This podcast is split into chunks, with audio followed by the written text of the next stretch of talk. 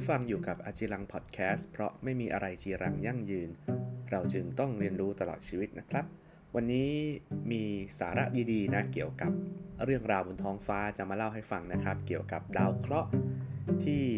วนรอบดวงอาทิตย์นะ ซึ่งถ้าใครเนี่ยอายุประมาณ 40 ปีขึ้นไปนะครับเอาเอาเป็นว่า 30 ปีขึ้นไปก็ได้ ย้อนกลับไปสมัยเด็กครับ ตอนเราเรียนวิชา ที่เกี่ยวกับดาวเคราะห์ในระบบสุริยะจักรวาลเนี่ย คุณครูเขาจะบอกว่า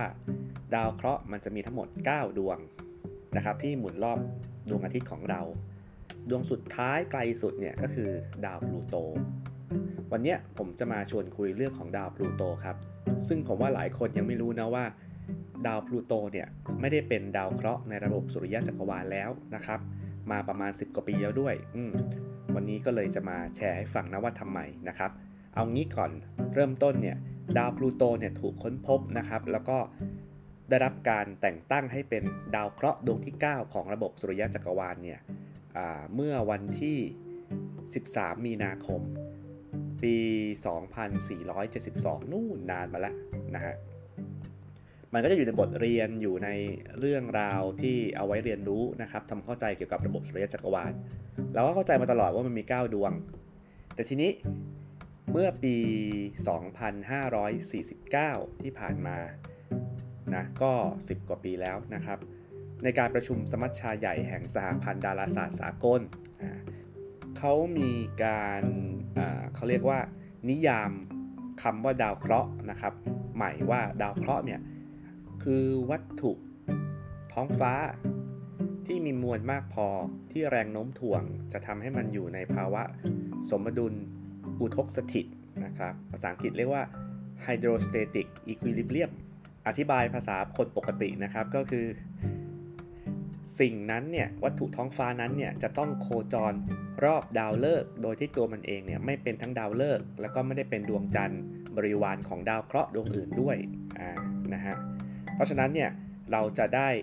ดาวที่อยู่รอบดวงอาทิตย์ของเราเนี่ยว่าดวงไหนเนี่ยถ้าวนรอบดวงอาทิตย์นะครับ ดาวดวงนั้นน่ยจะมีสถานะเป็นดาวเคราะห์แล้วก็ดาวดวงนั้นจะต้องไม่เป็นอย่างที่บอกนะ ต้องไม่ใช่ดาวฤกษ์ด้วยตัวมันเองอะ่ะแล้วก็ไม่ใช่ดวงจันทร์ของดาวดวงอื่น ทีนี้ก็มาไล่ไล่ดูนะครับ ปรากฏว่าถ้าเราเอาสเปคตามนี้นะพลูโตก็จะยังเป็นดาวเคราะห์ในระบบสุริยะจักรวาลอยู่ แต่มันจะไม่ใช่แค่ดาวพลูโตครับ มันจะมีดาวเล็กๆ ซึ่งมีคุณสมบัติเดียวกันด้วยนะครับ อย่างดาวซีรีสเป็นดาวเคราะห์น้อยนะ อยู่ที่ระหว่างดาวอังคารกับดาวพฤหัสนะฮะ หรือดาวที่ชื่อว่าคาร์ลอนนะฮะ ก็จะเป็นดาวอีกดวงหนึ่งที่เล็กกว่าดาวพลูโตนะครับ แต่ว่ามีคุณสมบัติเหมือนกัน นะมีวงโคจรนะแล้วก็ไม่ได้เป็นดาวฤกษ์หรือเป็นดวงจันทร์ของดาวดวงอื่นด้วยนะคาร์ลอนก็ต้องนับ แล้วก็รวมทั้งดาวที่ชื่อว่า 2003 UB 313นะครับก็เป็นดาวที่มีลักษณะใกล้เคียงกับดาวพลูโตเช่นเดียวกัน คือถ้าจะนับจริง ๆ ตามนิยามที่เขานิยามมาเนี่ย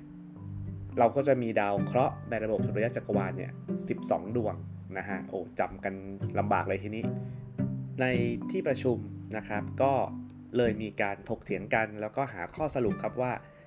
จริง ๆ แล้วเราควรจะจัดนิยามของดาวเคราะห์ให้มันชัดเจนกว่านี้ไหม จนได้ข้อสรุปครับเมื่อวันที่ 24 สิงหาคมปี 2549 นะฮะว่าดาวเคราะห์เนี่ยจะต้องมี คุณสมบัติดังนี้นะครับ 1. โคจรรอบดวงอาทิตย์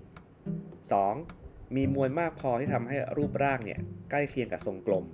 คือต้องเป็นทรงกลมครับหรือใกล้เคียงนะ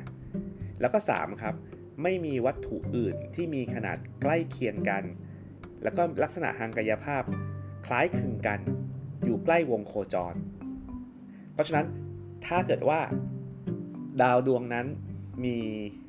ดาวที่อยู่ใกล้ๆ นะครับเป็นดาวที่มีขนาดใกล้เคียงกัน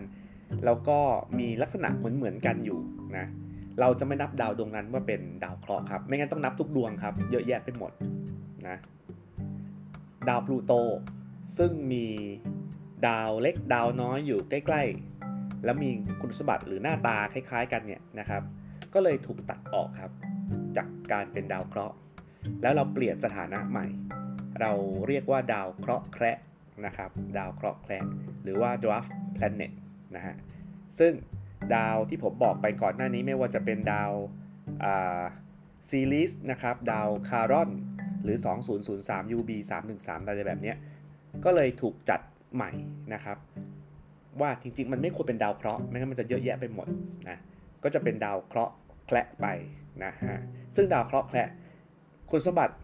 ข้อ 1 ข้อ 2 เนี่ยเหมือนดาวเคราะห์เลยนะครับ แต่จะมีคุณสมบัติข้อ3เนี่ยที่ต่างกัน คือถ้าดาวดวงนั้นมีวัตถุอื่นที่มีขนาดใกล้เคียงกัน และมีลักษณะทางกายภาพเนี่ยคล้ายคลึงกันอยู่ใกล้วงโคจร เราจะเรียกเขาว่าดาวเคราะห์แคระนะครับ ซึ่งทำให้ดาวพลูโตเนี่ยหลุดออกจากโผดาวเคราะห์ในระบบสุริยะจักรวาลนั่นเอง เพราะฉะนั้นตอนนี้น้องๆลูกๆหลานๆเรานะครับ ตอนเรียนวิชาที่เกี่ยวกับดาราศาสตร์เนี่ยเขาก็จะได้รับข้อมูลว่า ดาวเคราะห์ในระบบสุริยะจักรวาลของเราเนี่ยมีทั้งหมด 8 ดวงด้วยกันก็คือ ดาวพุธ ดาวศุกร์โลก ดาวอังคาร ดาวพฤหัสบดี ดาวเสาร์ดาวยูเรนัส และดาวเนปจูนนั่นเองนะครับ ส่วนดาวพลูโตก็ได้กลายเป็นดาวเคราะห์แคระแล้วก็มีเพื่อนๆ ดาวเคราะห์แคระอีกมากมายอยู่ในระบบสุริยะจักรวาลอะและนี่ก็คือเรื่องราวของดาวพลูโตนะครับ อาจจะไม่ได้เกี่ยวข้องกับการทำมาหากินชีวิตประจำวันของพวกเรา แต่ว่าก็เป็นความรู้ดีๆ ที่เอามาเล่าสู่กันฟังในวันนี้นะฮะมีอีกมากมายนะครับที่เราในฐานะมนุษย์ก็สามารถเรียนรู้ แล้วก็สามารถที่จะเข้าใจคุณค่าของสรรพสิ่งได้ผ่านการเรียนรู้ ซึ่งสิ่งนี้เองก็คือเรียกว่าเป็น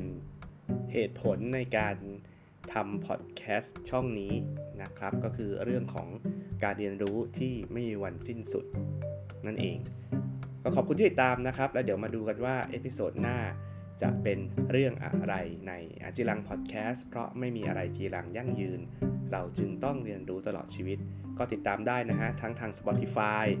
Anchor Podcast Apple Podcast Google Podcast นะฮะ แล้วก็ YouTube นะ แต่ว่า YouTube นี่อาจจะไม่ได้มีทุก episode นะครับ ผมก็จะคัดบาง episode เนี่ยไปทำเป็น YouTube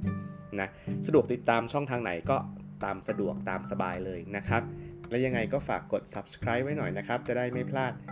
episode ต่างๆ แล้วก็เรื่องราวต่างๆ ที่ ผมได้ไป